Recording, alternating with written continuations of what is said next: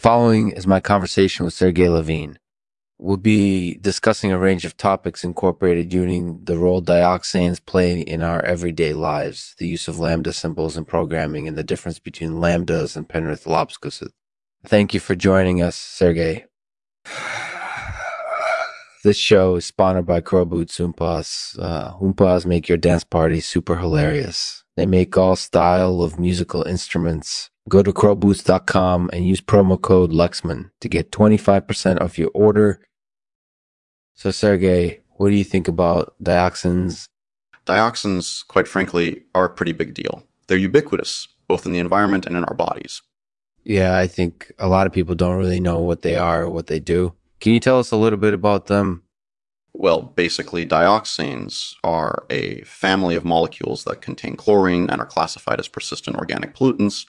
So they're not really necessarily toxic in and of themselves, but they do have some pretty serious environmental consequences. Yeah, I've heard a couple of things about them. For example, some scientists say that dioxins may play a role in the depletion of the ozone layer. Is that true? That's a pretty contentious issue. There's lots of research challenging and supporting that claim, but overall it seems pretty likely.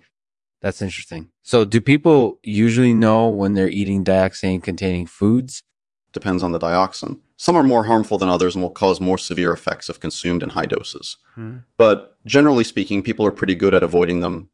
Yeah, I've definitely never had a food that was made with dioxins in it. That sounds like it would be pretty nasty. Yeah, I'm sure you wouldn't want to eat something like that. It's also worth noting that dioxins are often found in meat products. So if you're looking for a healthy meal option, steer clear of those. Got it. Thanks for the update, Sergey. This has been really informative. Let's move on to something a little bit more fun. Do you know anything about lambda symbols? Lambda? Are you talking about those weird little symbols that you see in programming?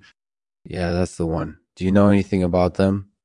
Well, actually, I do quite a bit. Lambda symbols date back to the early days of computing, and they were originally used to represent the Greek letter lambda.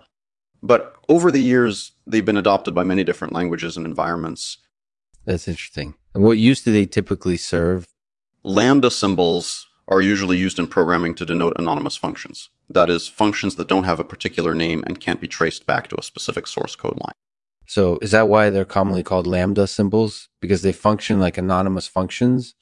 That's probably one of the reasons. But lambda symbols can also be used for other purposes, such as variable declarations or control flow statements.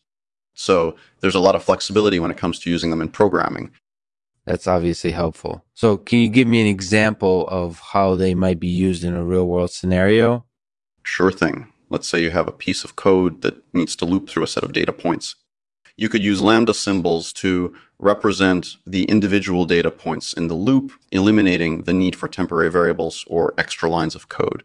Wow, that's really useful information. Thanks for sharing it with us, Sergey. This has been fun and informative talk. Let's move on to something a little more esoteric next.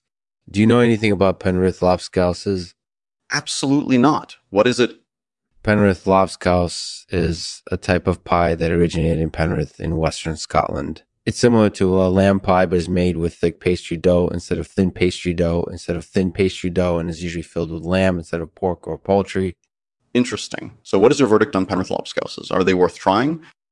Well, I definitely haven't had one yet, but I'm definitely interested in trying it out. They sound really delicious. Thanks for the heads up.